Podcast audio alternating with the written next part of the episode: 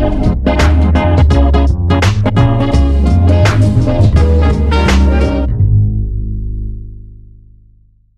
Benvenuti e benvenute a Digital Queens, il podcast dedicato a tutti e tutte coloro che lavorano o vorrebbero lavorare con i social media o a chi semplicemente si vuole tenere aggiornata o aggiornato su cosa sta succedendo nel mondo digital e social.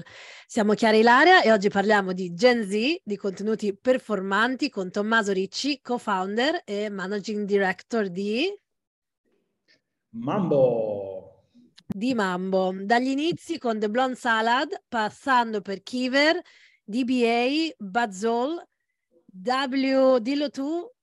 WPP, che l'agenzia si chiama VML YNR, che sembra un codice fiscale, ma in realtà è molto più semplice di quello che sembra. Però così mi fate già sentire subito vecchio, state raccontando troppe cose del mio passato. Beh, Tommaso, sei un digital marketer a tutto tondo, amante della filosofia From Scratch to Unicorn, che poi ci spiegherai cosa vuol dire, abbracci l'ambizione di One Day per utilizzare il digitale per potenziare la relazione tra le persone. Sei anche docente per IED, SDA Bocconi, Luke Castellanza e dopo l'estate del 2021 hai lanciato, ti sei lanciato una nuova avventura come appunto managing director di Mambo, la prima community di content creators in Italia. Quindi Tommaso, innanzitutto grazie per questo, um, per aver accettato il nostro invito. Grazie a voi per l'invito. E benvenuto. Grazie. Grazie Tommaso, benvenuto anche da parte mia. Allora andiamo subito a capire e raccontaci cos'è Mambo Community, come è nata, soprattutto da che esigenze nasce e che obiettivi si pone. Siamo nati a ottobre del 2021 all'interno del gruppo One Day che magari molte delle vostre ascoltatrici e ascoltatori conosceranno per We Road e Scuola Zoo, che non sono i nostri diciamo, brand B2C che operano nel mondo diciamo, dei, dei giovani in generale ma eh, ovviamente scuole superiori maturandi per i viaggi di maturità scuola zoo e viaggi nel mondo, backpack, avventure di gruppo per quanto riguarda V-Road. In realtà One Day ha anche una divisione diciamo, di servizi per le aziende B2B e Mambo è l'ultima arrivata. Eh, un po' perché eh, il business, quello che facciamo, il nostro modello operativo è molto moderno e molto recente e un po' perché ci piace sempre innovare all'interno del nostro team e quindi sicuramente abbiamo visto nel, nell'ottobre del 2021 una grande opportunità che abbiamo colto che oggi devo dire siamo stati molto, molto fortunati e anche un pochino bravi. Di fatto Mambo è la risposta a una domanda sempre più frequente da parte dei nostri clienti che era abbiamo capito che nuove piattaforme come TikTok, nuovi interlocutori come content creator rappresentano una grandissima opportunità, ma non abbiamo idea di come ingaggiarli, di come produrre contenuti veramente rilevanti e efficaci all'interno di queste piattaforme e tendenzialmente abbiamo bisogno di una sorta di Virgilio, di qualcuno che ci guidi all'interno di questo mondo e ci faccia capire come non buttare via i nostri soldi da una parte e come ottenere il massimo da queste piattaforme dall'altra. Per cui ci siamo detti, fantastico, c'è un gap all'interno del mercato, un'opportunità di business che possiamo cogliere, ma c'è qualcosa di più che sentivamo. E di fatto eh, il, il, post pandemia, perché poi di fatto il, il, il, periodo temporale da inquadrare è esattamente quello, rappresenta per il mondo della comunicazione e del marketing una, una sorta di piccola grande disruption. Eh, in che senso? Nel senso che sempre di più il linguaggio dell'intrattenimento e il contenuto nel formato breve stanno diventando un linguaggio dominante all'interno di tutte le piattaforme digitali, non solo TikTok. Quindi il bet che abbiamo fatto non è solo cerchiamo di diventare il provider dei contenuti video con i content creator, ma proviamo a costruire un nuovo modello di servizio, di agenzia di comunicazione a servizio dei nostri brand, lavorando con un paradigma, una grammatica un pochino diversa da quella più tradizionale. Quindi comunque verticali su Gen Z, cioè tutto ciò, quindi, oppure no? Allora, Gen Z dal nostro punto di vista non è solo una target audience, ma è un mindset nel senso che al netto dell'età anagrafica, al netto di quelle che sono diciamo, la, la provenienza, l'estrazione sociodemografica di una persona, oggi Gen Z è un linguaggio, Gen Z è uno state of mind, Gen Z è un insieme di valori che sempre di più sono distintivi e contraddistintivi delle persone che frequentano queste piattaforme che producono contenuto e ne fruiscono. Quindi in questo senso l'opportunità è ancora più grande perché riferirsi unicamente a un target, una generazione, dal punto di vista sociodemografico poteva essere un limite, questo invece per noi diventa sicuramente uno dei driver più importanti. considerato che l'agenzia oggi invece dal punto di vista socio-demo è la più grande generazione presente all'interno dei digital media, quindi inevitabilmente si parla loro. Quindi parliamo di contenuti di Gen Z, che è quello che tutti quelli che ci stanno ascoltando, secondo me, stanno, si stanno chiedendo, cioè si stanno chiedendo, ok, quindi v- cos'è, innanzitutto quali sono i contenuti che la Gen Z vuole fare e quali sono quelli che funzionano per l'agenzia, perché immagino poi che quindi i clienti o comunque le agenzie, i brand che vi contattano hanno come target eh, per la maggior parte Gen o comunque vogliono un po' ringiovanirsi, diciamo, vogliono cercare di arrivare a, quella, a quel target. Sì, Quindi che contenuti funzionano? Cioè, nel senso, a me penso che la domanda è abbastanza ovvia, funzioneranno i video, i reel, i TikTok, ma vorrei che dessimo a chi ci ascolta qualche informazione un po' più in dettaglio rispetto a che tipo di video, che tipo di reel, che tipo di TikTok. Assolutamente, vabbè, già introdotto il fatto che il video ormai è diventato il, il formato dominante. Eh, il video breve, eh, la sottocategoria del video breve è ancora, ancora il più vero, questa formazione, nel senso che riuscire a costruire un contenuto che sia interessante, che funzioni, ma che duri non più di 30-40 secondi, che è la durata media dei contenuti che produciamo è una sfida, serve veramente tecnica e, e, expertise per poterlo fare correttamente ed è il motivo per il quale spesso e volentieri ci appoggiamo a dei content creator per collaborare e per produrre questi contenuti perché loro lo fanno tutti i giorni, fanno, spendono molto più tempo di noi all'interno di queste piattaforme e quindi conoscono molto meglio di noi quelli che possono essere tips and tricks per costruire correttamente questi video. Diciamo che in senso più generico ci sono due grandi caratteristiche che contraddistinguono contenuti di successo che funzionano su questo target. Il primo è che i contenuti video siano relatable. Cosa significa? Che raccontino situazioni familiari al target che mi fruisce, mentre il mondo della comunicazione più tradizionale negli ultimi decenni ha inventato delle storie bellissime, iper creative, eh, mega inspirational, ma lontane dalle persone reali. Eh, questa nuova tipologia di contenuti invece è parte veramente dal basso e quindi necessariamente parla la lingua e racconta eh, storie, aspetti, situazioni che sono super familiari rispetto al target che mi fruisce. E il secondo, che è più legato al trattamento, al, al tono di voce di questi contenuti, è il, il filone dell'intrattenimento, eh, soprattutto post pandemia. Nel senso che post pandemia in generale è eh, nato e cresciuto un sentimento, una voglia di eh, dedicarsi eh, qualche minuto, in alcuni casi anche qualche ora di leggerezza, di spensieratezza, quando nel momento in cui si accede a contenuti digitali, ma intrattenimento non significa solo far ridere, non è solo comedy. Intrattenimento significa l'arte di tenere alta l'attenzione.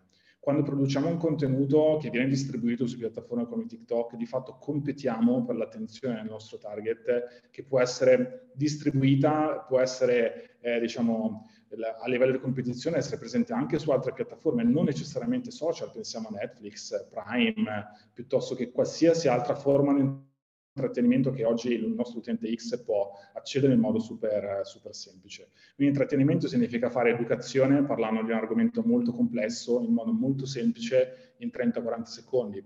Significa fare informazione, significa raccontare le caratteristiche di un prodotto facendo magari una review con un trattamento, un montaggio video super ingaggiante che non ci fa perdere troppo tempo per conoscere un prodotto nuovo piuttosto che magari avere informazioni di più su qualcosa che invece già abbiamo all'interno delle nostre vite.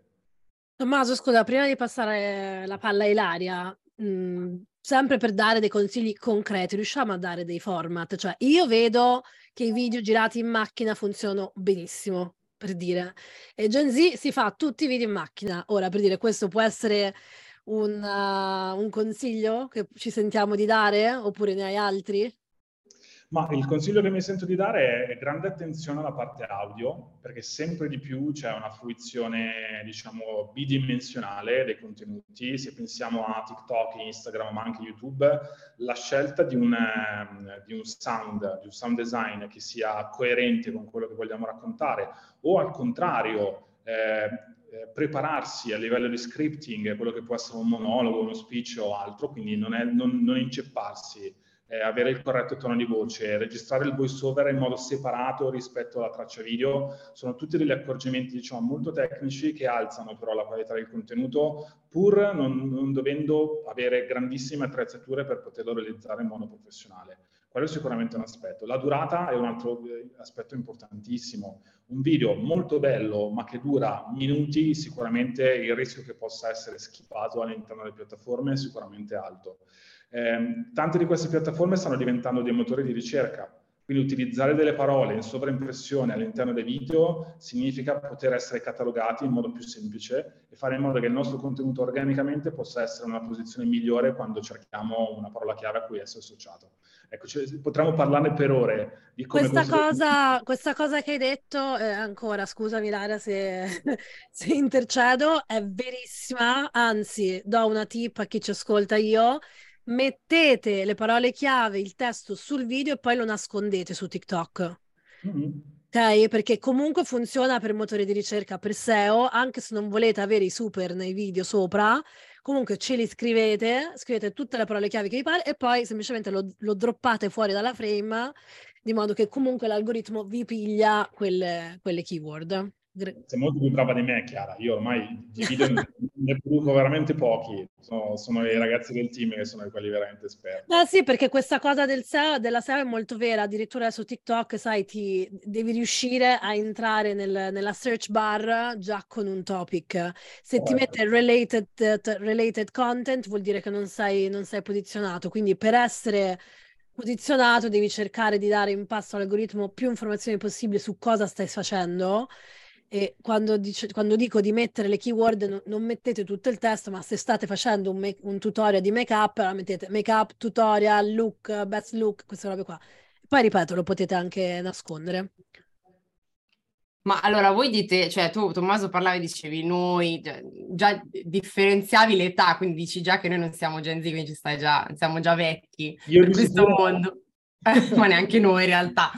Ma ascolta, allora la prossima domanda sarebbe stata quali sono appunto le, le, attitudini e le skill più richieste per diventare un creator oggi? E parliamo diciamo di più di TikTok, però io ho un grande, un grande, una grande domanda, nel senso che per la mia esperienza ormai decennale di digital PR influencer marketing, TikTok fighissimo, io vado molto, molto pratica, molto diretta, TikTok divertentissimo, ma ancora non abbiamo capito tutti bene come funziona, cioè tutte le domande che ti stiamo facendo, i discorsi che facciamo con Chiara spesso.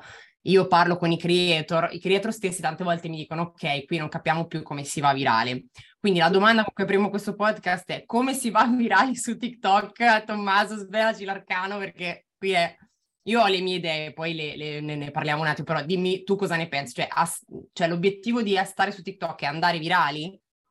Eh, Quindi raggiungere milioni di contatti che poi forse non saranno realmente interessati a quel contenuto, perché poi dovremmo anche distinguere tra creator e brand, perché secondo me un conto è fare personal branding sul creator, sulla persona, un conto è fare branding, no? Cioè sul, sul prodotto, quindi sono due robe diverse hai centrato esattamente il punto, nel senso che se sei un creator tendenzialmente le tue risorse sono la tua creatività, la tua capacità di produrre contenuti, evidentemente hackerare l'algoritmo deve, diventa un po' un'ossessione, no? il, il, tuo santo graal da, da, ricercare per poter raggiungere il maggior numero di persone possibili, crearti una community più possibile fidelizzata, crescere quello che è il tuo valore di mercato dal punto di vista del posizionamento e dal punto di vista commerciale eh, dal punto di vista delle collaborazioni, ma sicuramente molto meno scientifico che rispetto al punto di vista del brand, perché invece ha molti più strumenti per poter essere certo di raggiungere il target che desidera, quando lo desidera, nella quantità che desidera, sostanzialmente accendendo quello che è un investimento media. Dal punto di vista del creator, oggi TikTok è una grande rivoluzione per una, un piccolo ma grandissimo motivo. Eh, premia le nicchie e quindi mentre su altre piattaforme, diciamo, social tradizionali eh, c'era un pattern abbastanza eh, descritto, no? De- definito per poter provare ad avere successo, che era sicuramente essere quelli della, della prima era, in questo caso di Instagram, perché evidentemente tutte le piattaforme in una fase diciamo di prematurazione premiano i primi utenti che producono contenuto e cercano di farli diventare degli utenti importanti, rilevanti. Poi alcuni di questi diventano veramente influencer, altri invece si perdono lungo la strada. Però tendenzialmente Instagram ha sempre premiato chi aveva uno stile di vita interessante da raccontare, aspirazionale e che per questo motivo aveva la possibilità di, eh, insomma, eh, lavorare con, con brand o comunque generare engagement perché di fatto le persone commentavano situazioni alle quali avrebbero voluto accedere anche, anche loro. TikTok non lavora in questo modo, nel senso che il contenuto è più importante del, di chi lo crea, di fatto. Eh, avete citato prima insomma, qualche docenza che, che faccio in, in, continuazione durante, durante questi, questi, anni. E parlando con ragazzi molto giovani, se 5-6 anni fa alla domanda eh, citami i 10 influencer che segui, i, i primi 10 che ti vengono in mente, quelli che preferisci, i ragazzi erano pronti con almeno 20 nomi, Oggi su TikTok forse riescono a citare 3-4 nomi di creator, mentre riconoscono benissimo un format, una tipologia di contenuto, eh, un filo editoriale che magari è un trend che sta esplodendo in questo momento. Facciamo un esempio, il POV di Mattia Stanga, no? Poi, esatto. lì, lì, è diventato famoso anche lui, però il POV probabilmente è il, il format.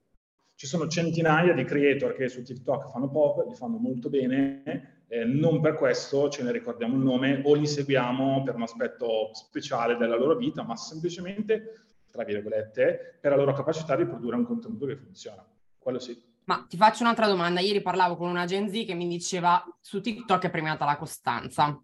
Sì. Domanda che, chiaramente, cioè, diciamo, frase che va bene un po' per tutto, no? nel senso che su qualsiasi social, se ci stai, hai chiaramente eh, prendi dei, dei, dei risultati più o meno lentamente, anche su Instagram se sei costante magari siamo oggi un po' più lenti, su TikTok invece magari cogli prima i, i frutti.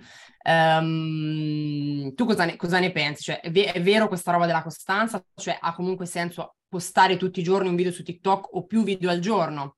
E poi ti lancio quest'altra cosa, in un'intervista su, di Mattia Stanga ascoltata ultimamente, molto interessante, eh, nel podcast di Francesco Giano di Sky, che adesso non mi ricordo il nome, Show Off mi pare, andatelo ad ascoltare, molto interessante, eh, lui dice eh, io metto il video, vado su TikTok, metto il video e esco perché so, ho passato troppo tempo su quel social, adesso voglio diminuire quel tempo. E quindi lui banalmente entra e esce, che è una roba che fa zero community, no? cioè dire ok, io metto la roba lì vado via, chi se ne frega di quello che succede, è una roba assolutamente contro tutto quello che è community, relazione, rapporti. Quindi lui lo dice perché è arrivato in quel punto e quindi chiaramente ormai è famoso e se lo può permettere o non, non, è che si crei poi così tanto in realtà la community su TikTok. Ti ho fatto due domande insieme. Rispondimi eh, a questa prima, cioè è vero, cioè, per te si crea una community su TikTok vera come su Instagram? Un creator secondo me ha la possibilità di creare una community molto più autentica su TikTok rispetto, rispetto a Instagram questo non significa però che la costanza sia la chiave necessariamente giusta. Mm. Abbiamo ancora pochi anni alle spalle di questa piattaforma per, eh, diciamo, stilare, definire quelle che sono delle regole d'oro e comunque le piattaforme cambiano nel tempo. Il tema della costanza è sicuramente statisticamente un, un elemento di successo per i creator della prima e della seconda ora quelli che sono nati nel, tra il 2020 e il 2021, quindi periodo pandemico e post-pandemico, dove c'era molta meno competition e, certo. e quindi pubblicare tanto eh, per loro era correre molto più velocemente all'interno di una prateria che sostanzialmente da conquistare. Oggi eh, però chi ha iniziato a pubblicare anche 2, 3, 4 video al giorno sperando di ottenere dei risultati, oggi è schiavo di quell'impostazione che tendenzialmente porta poca fertilità dal punto di vista creativo e quindi chi ti ha seguito all'inizio e ha deciso di far parte della community in un momento in cui c'eri solo tu e pochi altri, oggi trova i tuoi contenuti noiosi, un po' sempre gli stessi e una fatica nel eh, trasformare quello che è il tuo personaggio, il tuo format all'interno della piattaforma. Alcuni creator hanno aperto nuovi canali ripartendo da zero per ovviare a questo, a questo problema, altri, come Mattia Stanga, eh, secondo me non è un tema di popolarità, hanno deciso di rallentare, di pubblicare meno, ma di fare in modo che quando il contenuto va online è della qualità che la propria community si aspetta come in tutte le cose la qualità sul lungo termine vince sempre e quindi in questo senso quello che sto vedendo a livello di trend è una diminuzione della frequenza di pubblicazione ma un maggior studio nel, di ideazione e produzione dei contenuti.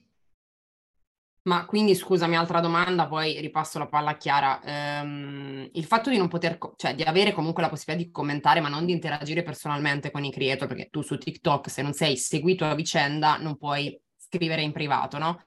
invece cosa che su Instagram è possibile. Mm, altro tema, i link. Su TikTok non possiamo linkare praticamente nulla, qualcosa in bio se sei comunque molto seguito, altrimenti neanche quello. Eh, su Instagram possiamo linkare esternamente, andare su un sito, su un altro social, un po' dove ci pare. Mm, io trovo che a livello di marketing strategico per le aziende, al di là di, tu prima parlavi giustamente di ADV e ok, però diciamo che a livello organico TikTok ti tiene fondamentalmente chiuso e mm, non ti fa uscire, non ti fa neanche interagire personalmente con il creator con cui tu o la creator con cui tu vorresti parlare. E infatti poi vanno su Instagram a farlo, no? Quindi volevo capire da te che lavori con grandi realtà su, su TikTok mh, mm, come ovvia questa cosa, al di là della DV che ok, spendo dei soldi, faccio, faccio advertising, ok, um, sul lato organico, quindi creazione di contenuti di influencer, queste robe qua sono un po' al limite? La piattaforma è in evoluzione? Guarda, ti direi molto poco e ti porto un caso molto concreto che abbiamo sviluppato all'interno di Mambo eh, l'anno scorso. A gennaio-febbraio dello scorso anno abbiamo analizzato una serie di trend eh, presenti in piattaforma legati al mondo, diciamo, food in generale abbiamo scoperto un amore latente da parte della community di TikTok Italia nei confronti di Philadelphia. E Philadelphia non era presente all'interno di TikTok come, come brand. Eh, lo dicevi prima, conosci la nostra Beatrice, che è una creator della nostra community. Noi sapevamo essere una, una amante nella vita reale di Philadelphia e abbiamo deciso di aprire un canale dedicato a Philadelphia, lanciando una missione quindi invitando tutti gli utenti presenti in piattaforma a aiutare Beatrice a farsi notare, quindi viralizzare quelli che erano i propri contenuti e a distribuirli anche in una dimensione fuori da TikTok per raggiungere il brand, eh, entrare in contatto con il brand e convincerlo che TikTok e quello specifico canale erano la soluzione giusta per loro. In quattro mesi abbiamo senza un euro di investimento media, quindi 100% organico, ehm, collezionato circa 180.000 follower, all'interno del canale, con milioni di visualizzazioni, migliaia di commenti, dove l'interazione era pubblica. Perché, come ti dicevo prima, eh, la, la, relazione che c'è tra il content creator e i suoi follower non è legata alla vita reale della creator, ma è legata a quello che fa all'interno della piattaforma. Le persone si sono appassionate a questa missione, hanno percepito l'amore vero di Beatrice nei confronti del brand e dei suoi prodotti e quindi il fatto che fosse un sistema chiuso questo non ha assolutamente limitato le interazioni e gli scambi e la generazione di contenuti a partire dagli input della, della, della follower base di, di, quello che il canale si chiamava formaggio ai tempi e che poi è diventato Philadelphia Lovers. Quindi è un modo diverso, un piano diverso per interagire eh, tra creator e follower, l'importante è trovare il motivo giusto per farlo. Ma allora, infatti non è che in questo episodio possiamo stare a contrastare il fatto che TikTok comunque è, è predominante, cioè guardando un po' di statistiche, una sola fra tutti dice che i brand vengono ricordati 40% in più su TikTok rispetto a tutte le altre piattaforme. Gli utenti di TikTok sono tre volte più portati a, a um, parlare dei prodotti se li vedono su TikTok e sono due volte, eh, sono due volte in più portati, cioè per il doppio praticamente rispetto a ovunque altro, a raccomandare qualcosa che hanno trovato sulla piattaforma. Quindi io penso che il punto principale è trovare il modo per fare un contenuto che sia TikTok friendly TikTok relevant. Quindi, domanda che non hai in scaletta, ti vorrei chiedere, Tommaso, come strutturate i vostri brief? Cioè, se avete un metodo che puoi consigliare, ovviamente senza andare troppo nei dettagli, perché ogni brand è diverso, ogni obiettivo è diverso, ogni target è diverso e via dicendo, però se avete un approccio, una metodologia che ti senti di consigliare a chi ci sta ascoltando per dire ok, voglio fare dei contenuti su TikTok per questo brand, da dove parto? Ho trovato eh. i miei creator per dire, pensiamo già che hai trovato i creator, no? Cioè tu con i tuoi creator come vi organizzate? Vi sedete? Che tipo di brainstorming fate? Però trovare il creator, credetemi, è già il 50% del lavoro, nel senso che rispetto a altre modalità di produzione di contenuto, diciamo, più tradizionali, oggi il creator per noi è veramente un pezzo integrante dello sviluppo creativo della parte di produzione. Quindi una volta decodificate quelle che sono le esigenze del brand, che possono essere il lancio di un nuovo prodotto o la generazione di lead per ehm, promuovere un nuovo servizio assicurativo, la selezione del creator significa già fare una scelta molto consapevole, molto indirizzata su quello che sarà il tono di voce, il trattamento, la tipologia di storia che andiamo a raccontare, come contestualizzare il prodotto all'interno di questa storia. Il nostro lavoro da diciamo, agenzia Content Factory è provare a eh, definire n ruoli che il brand può avere all'interno dello storytelling del creator, in modo tale che il creator possa mantenere il suo format signature piuttosto che quello per cui è riconosciuto dal, dalla community in piattaforma e di fatto trattare questo brief quasi come se fosse un qualsiasi altro processo creativo per un contenuto del suo canale, rispettare il più possibile quella che è la creatività del creator è un elemento di grande successo che poi ha un impatto importante sulle performance dei contenuti. Quindi ti direi, più che un decalogo di quelle che sono le regole perfette, è cercare di costruire un brief che preservi l'obiettivo del brand, ma che lasci sufficiente libertà al creator per non sentirsi un attore, non sentirsi un semplice esecutore di un qualcosa che è stato definito a monte. Tommaso, come si fa quando si hanno 250 creator da briefare a fare questa cosa? Cioè, nel Bene. senso, che tipo di, di, approccio avete? Perché questo siamo d'accordissimo, ne abbiamo anche tante volte parlato anche noi, nel senso, specialmente su TikTok i creator non sono dei passacarte, hanno un ruolo attivissimo nel veicolare il messaggio nel modo in cui lo veicolano di solito, altrimenti la community si accorge. Però quando si deve spingere un servizio, un brand, delle key win di un brand e si ha a disposizione anche abbastanza budget da dire ok, ho 250 creator che devo briefare, avete una metodologia rispetto a, a um, come trovate il modo giusto per fare comunque dire a tutti le stesse cose anche nel loro modo oppure è un one to one con tutti e 250? Allora, sfortunatamente non ci è mai capitato di avere una campagna da 250 creator, diciamo le modalità sono principalmente due. Ci sono alcuni eh, brief che riceviamo che hanno delle richieste molto specifiche e quindi il nostro team di Creative Strategist fa una preselezione dei creator che pensiamo possono essere più fitting con quella di, tipologia di brand e quindi in quel caso li contattiamo one to one per poter verificare la loro disponibilità e poi nel momento in cui vengono onboardati partire con... Uh, creatività e produzione. In altri casi i brief sono molto generici e magari hanno delle richieste che possono essere assolte da, non dico qualsiasi tipologia di creator, ma tendenzialmente eh, la partecipazione, la voglia di prendere quel brief è un aspetto importante. Molto semplicemente lanciamo delle mission all'interno delle, delle chat WhatsApp che abbiamo con loro e tra tutti quelle che diciamo dimostrano entusiasmo, a quel punto one to one andiamo a briefarli. Lo strumento principale è un documento di brief eh, di due pagine massimo perché sono ragazzi molto giovani, hanno poco tempo per leggere tutte le informazioni,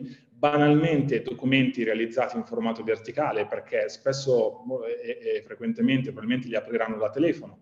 E quindi avere già formattato un documento di briefing verticale user friendly, mettiamola così, con veramente quelle 4-5 informazioni tra le più importanti che il creator deve assolutamente assorbire prima di andare in, eh, in, produzione. E sicuramente la selezione di reference di contenuto che possono in qualche modo assomigliare all'aspettativa finale del brand o quello che ci siamo immaginati noi come, come agenzia è molto utile al creator a capire esattamente cosa ci si aspetta da lui. Ok, e, um, sempre per dare dei consigli rispetto a come girare questi video, vogliamo dire cose tipo che i video non devono essere troppo brandizzati, tipo non mettete lo screen verde dietro, cioè... Ma sai, io... cosa, cosa, ne pensi, cosa ne pensi di questo, di questo aspetto? Sono molto agnostico da questo punto di vista. Abbiamo dati che ci dimostrano che se il prodotto è forte e se un servizio è veramente di valore per l'utente finale, ne puoi parlare in modo ipercommerciale, ma se all'utente interessa il contenuto video andrà perfettamente bene anzi okay. molto Quindi anche con lo screen verde dietro dici non eh, ambientazioni reali? Assolutamente sì, abbiamo un sacco di case di contenuti realizzati in green screen che hanno funzionato molto meglio di contenuti prodotti con uh, impianti cinematografici. No, in- intendevo proprio l'opposto del cinematografico, cioè se il contenuto mh, mm, spontaneo, quindi senza il green screen, con un'ambientazione reale, ehm, fosse più spontaneo e quindi funzionasse di più rispetto invece a un contenuto brandizzato in cui c'è un appunto in cui si vede il logo del brand e tutte queste cose qui.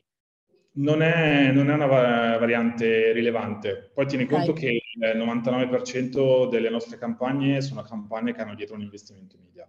Quindi noi le persone le raggiungiamo a prescindere dal okay. contenuto. Il contenuto è quella variabile che ti permette di essere, abbassare i costi, generare un più alto numero di performance che può essere misurato come engagement, può essere misurato come traffico, può essere misurato come generazione di lead. Quindi siamo molto attenti alla performance dei nostri contenuti e devo dire che la presenza del brand non è una variabile se quello che sta raccontando è di valore per l'utente finale e se hai utilizzato eh, il linguaggio, le dinamiche corrette per poter non essere skippato nei primi tre secondi. Ecco, forse se devo inserire il logo per raccontare il mio brand, non lo farei nei primi tre secondi perché quello è il momento del match, no? Tra okay. l'utente che sceglie il tuo contenuto rispetto a un altro, non vieni scrollato, e, però se poi all'interno del video parli del, del, del brand, lo racconti e ci metti il logo, non cambia particolarmente. Tommaso, scusa, le ADV su TikTok, per tua esperienza, costano di più, uguali o di meno di Instagram? Eh, anche questa è una domanda molto generica. Tendenzialmente, eh, fino ad oggi sono state molto competitive rispetto a, a Meta e Google, però dipende dal formato.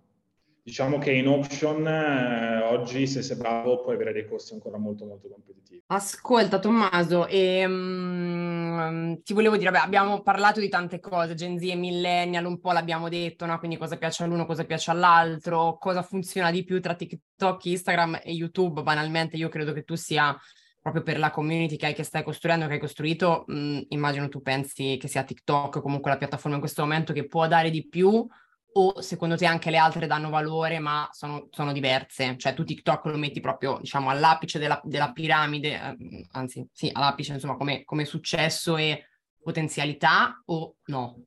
Ma eh, oggi, inev- eh, oggi è sicuramente il, è il canale con il tasso di crescita più alto, che non significa sia necessariamente il canale dove puoi raggiungere il numero più alto di persone eh, come utenti unici mensili il mondo Meta e il mondo Google è ancora un, un universo più esteso rispetto a quello che è TikTok e dall'altra parte ci sono anche piattaforme nuova generazione che utilizzano formati diversi come Spotify, come Twitch, che eh, meritano grandissima attenzione. Noi in questo momento stiamo investendo tanto all'interno di queste due piattaforme per studiarle, per capirle, per scalare il nostro approccio alla produzione dei contenuti anche su formati che non sono il video breve. E devo dire che i clienti ci seguono, nel senso che la sfida oggi per un brand e quindi al contrario anche per un content creator è pensare a dei eh. format di contenuti che siano orizzontalizzabili su tutte le piattaforme. Quindi anche su podcast, su alt gaming, su altre cose, insomma, quello che stanno facendo un po' anche i grandi creator, i grandi guru, no? Se pensi Montemagno, esatto. Scani, eh, Vignali, no? Per, ricord- per, citarne alcuni di quelli che hanno iniziato diversi anni fa e che si sono evoluti con le piattaforme. Allora, ehm, io ho notato, ma l'avrete notato tutti ovviamente, che ehm, scudetto del, cioè il Napoli vince lo scudetto, sta per vincere lo scudetto, su TikTok era pieno di contenuti su Napoli. Covid era pieno di contenuti che stavano in ospedale, la gente stava male. Eh, cioè, quando ci sono delle, dei trend molto forti sociali, sociali, socioculturali, socio-economici, politici, anche politici se vuoi, quindi Berlusconi adesso siamo nel periodo, ci saranno sicuramente tanti video su di lui, non lo so, non ho ancora visto, non, devo vedere. Volevo capire con te, Tommaso, se secondo te mh, ha senso seguire questi trend, perché tendenzialmente uno direbbe sì, perché vai nel delirio, nel, nei numeri, nella possibilità di andare molto virale e raggiungere milioni di persone. Però poi ha senso, cioè ha senso essere in quel casino di visualizzazioni, magari con persone che poi non saranno interessate a te? secondo me non ha nessun tipo di senso. La, la partita che si gioca un creator all'interno della piattaforma è sempre una, una, maratona, non è mai uno scatto dei 100 metri. È inutile arrivare eh, 10 volte prima sui 100 se poi al quinto chilometro sei morto, nel senso che non hai più energie, non hai risorse, non hai coerenza, non hai la tua strada. Quindi è veramente poco rilevante rispetto alla mia esperienza e il percorso di tanti creator che ho visto fare in questi anni. Bene, senti, Vabbè. ma c'ho un'altra domanda. Mm, allora, questi giorni ho sentito molto parlare di, un, di, una parola che esiste da sempre, la, la, UGC, quindi la User Generated Content, no? Ne parliamo da quando esistono fondamentalmente i social, quindi dalla possibilità di prendere dalla rete dei contenuti e utilizzarli lato, lato brand. Uh, in questo momento sto vedendo che ci sono anche soprattutto su TikTok molti UGC creator sì. Eh, quindi volevo capire anche community nate su questo, ma vabbè, insomma, piattaforme, ovviamente eh, ogni novità porta con sé dietro delle, delle, opportunità di business più o meno interessanti. Eh, volevo sapere da te, per l'esperienza di Mambo e della vostra realtà, che comunque è un'agenzia strutturata, che quindi sicuramente ha molti, molti brief e molte richieste diverse, se la richiesta è più di UGC creator, quindi di creator che appunto fanno il contenuto per il brand e lo mandano al brand che lo utilizza sui propri uh, canali piuttosto che invece di influencer e creator. Quindi co- cosa ti chiedono di più le aziende? Cioè ti chiedono creator, influencer, entrambi? Allora, oggi le chiedono creator perché creator... Scusami, se mi dici anche grande azienda media, cioè nel senso se parliamo di grandi brand o meno, perché secondo me cambia anche lì. Sì, noi lavoriamo tendenzialmente con eh, medie e grandi aziende, non lavoriamo con, eh, con PMI, quindi sono brand locali e internazionali. Eh, la differenza tra creator e influencer è nella anche capacità di pensare, di produrre, di post produrre un contenuto, tendenzialmente è più tipica del creator rispetto all'influencer, ma spesso e volentieri si fa confusione tra la modalità di produzione, la tipologia di personaggio e la modalità di distribuzione del contenuto. Nel senso che lo stesso creator, che magari ha 100.000 follower su TikTok, può produrre un contenuto che viene utilizzato dal brand sui propri canali, come se fosse il suo piano editoriale, o distribuito alla sua follower base, e magari anche boostato con i media. Il contenuto è lo stesso, il personaggio che utilizzi è il medesimo, cambia il modo in cui utilizzi il contenuto. Uno è come se il brand si appropriasse del contenuto, nel secondo caso invece il creator ci mette un pochino la faccia, no? diventa anche l'ambassador del brand nei confronti della propria follower base. Quindi ehm, è difficile definire, capire se ti chiedono più uno o più l'altro, ti direi ti chiedono sempre di più content creator o meno influencer, la parola che viene utilizzata correttamente è content creator, nella modalità di distribuzione del contenuto è un 50-50. Quindi viene utilizzato per metà delle volte come asset proprietario del brand e per un altro 50% delle volte come contenuto del creator sulla propria community. No, perché io immagino, io lavoro chiaramente anche, anche con PMI, ma ho fatto anche delle campagne molto strutturate per grandi aziende. Quello che all'inizio soprattutto mi dicevano le aziende, oddio, un nuovo canale, chi mi fa i contenuti? Cioè la, la paranoia principale era la creazione di contenuti per un nuovo canale che non era simile ad Instagram. Quindi comunque tu avevi bisogno, le aziende hanno bisogno di un contenuto totalmente diverso, che probabilmente internamente non sanno fare, anzi direi quasi sicuramente, eh, e quindi andare a capire a, a chi far creare questi, questi, contenuti. Infatti io consigliavo sempre di andare da ragazzi giovani o comunque che già vivano bene quella, quella, quella piattaforma lì. Quindi sicuramente la creazione di contenuti secondo me diventerà forse veramente, non dico che surclasserà gli influencer, perché comunque l'influencer marketing fatto a determinati livelli continuerà ad esserci, però probabilmente vedo quello che sta succedendo per tante aziende anche nel mondo beauty, eh, c'è una creazione di contenuti molto serrata fatta da ragazze e ragazzi eh, che diventano appunto proprio i social media manager, diciamo i propri creator, i content creator del brand, cioè non escono sui loro profili, però ci mettono la faccia e fanno i contenuti per il brand. Quindi questa cosa qua mi sembra molto interessante anche per, poi per le aziende, no? Quindi anche un social media manager, i freelance che ci ascoltano dicono ok, io non so fare i contenuti per TikTok, non li riesco a fare, non li capisco, non ci riesco, non sono in grado, non ho gli strumenti o ho 40 anni, quindi banalmente mi crea proprio difficoltà a farlo.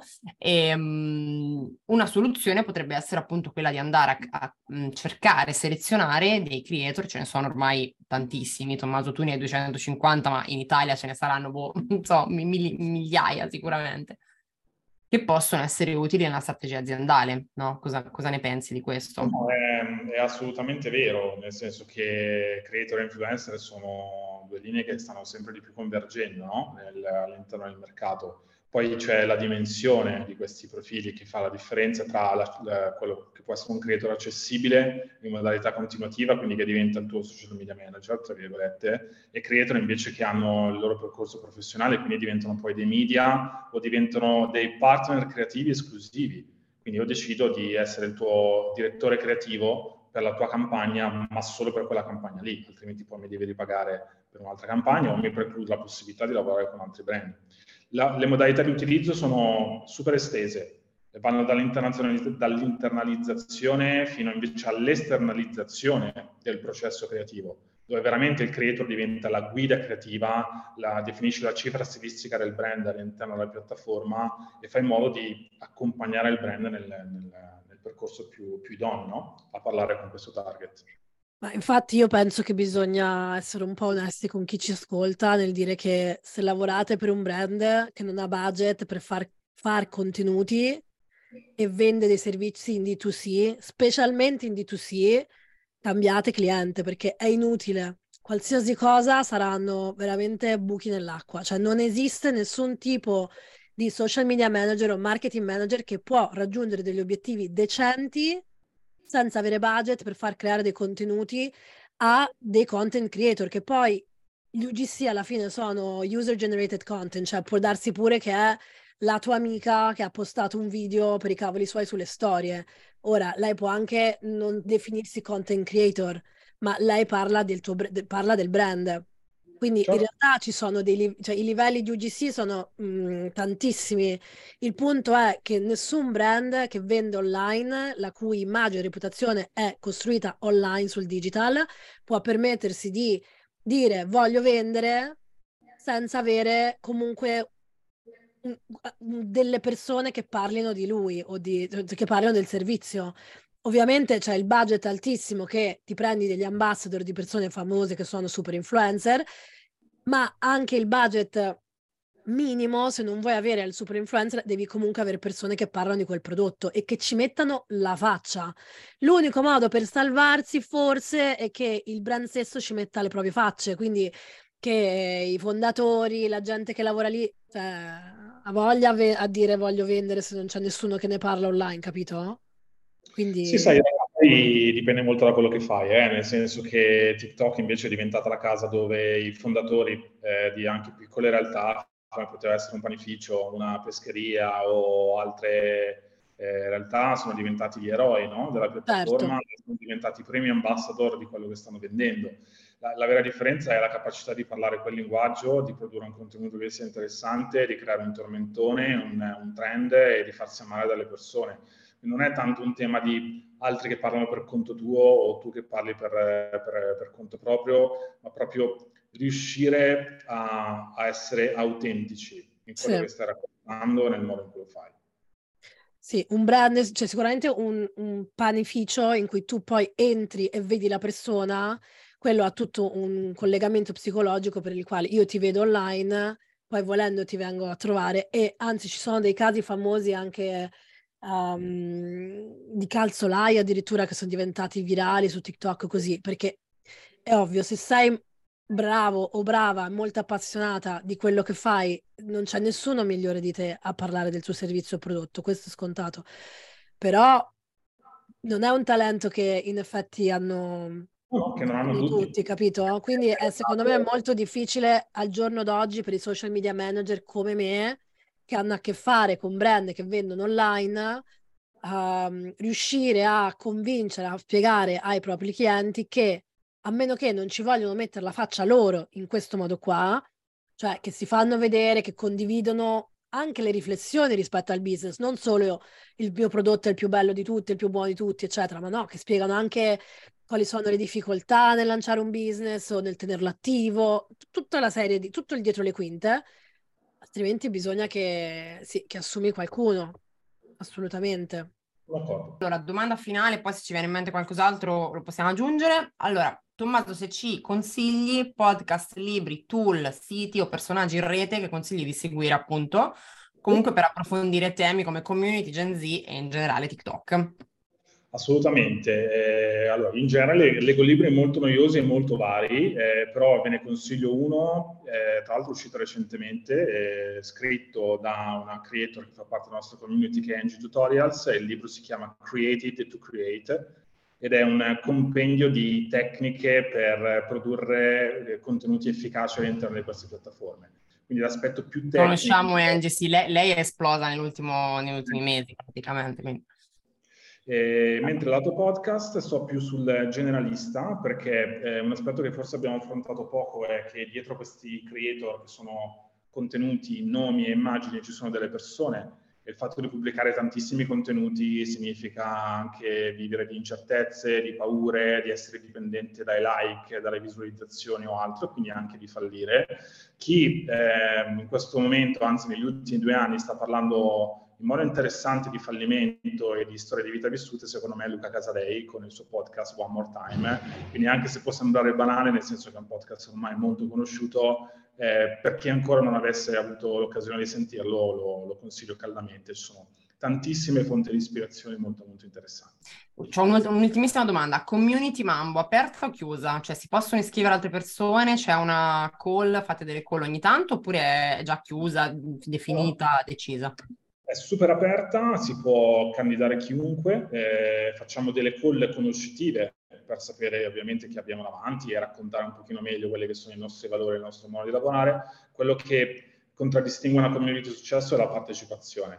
Quindi uno può iscriversi, non, non, non esiste, non, non, c'è un contratto, non devi pagare nulla e non ti è garantito nulla se non la possibilità di vivere esperienze insieme a altre persone che fanno il tuo stesso mestiere, di incontrare eh, utenti personaggi interessanti che ti possono aiutare, farti conoscere e attivare delle collaborazioni. Quindi chiunque voglia vivere un'esperienza di questo tipo lo può fare scrivendoci sui social, sulla mail, sul sito, insomma, i punti di contatto ne abbiamo diversi. Bene, no, molto questa, questa, diciamo, questo twist che avete trovato alla, alle classiche community no, in cui comunque c'è chiusura, non ci sono queste esperienze super fighe da vivere o magari c'erano in passato, poi è un po' persa questa cosa, devo dire che forse è la, la cosa che, anzi è sicuramente la cosa che vi distingue da, da, altri, da, altre, da altre community, da altre cose, la trovo molto interessante. Infatti, vi ho conosciuto così, con questi eventi spontanei no, di, di, partecipazione, l'ho trovati molto interessanti, quindi bella questa cosa. Grazie a tutti e a tutti per averci ascoltati. Se questo episodio ti è stato di aiuto e ti è piaciuto, ricordati di lasciarci una recensione a 5 stelle e di inviare il podcast a chi pensi possa interessare.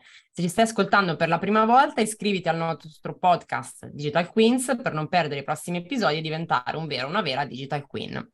Grazie a tutti. Ciao. Ciao. Buon lavoro.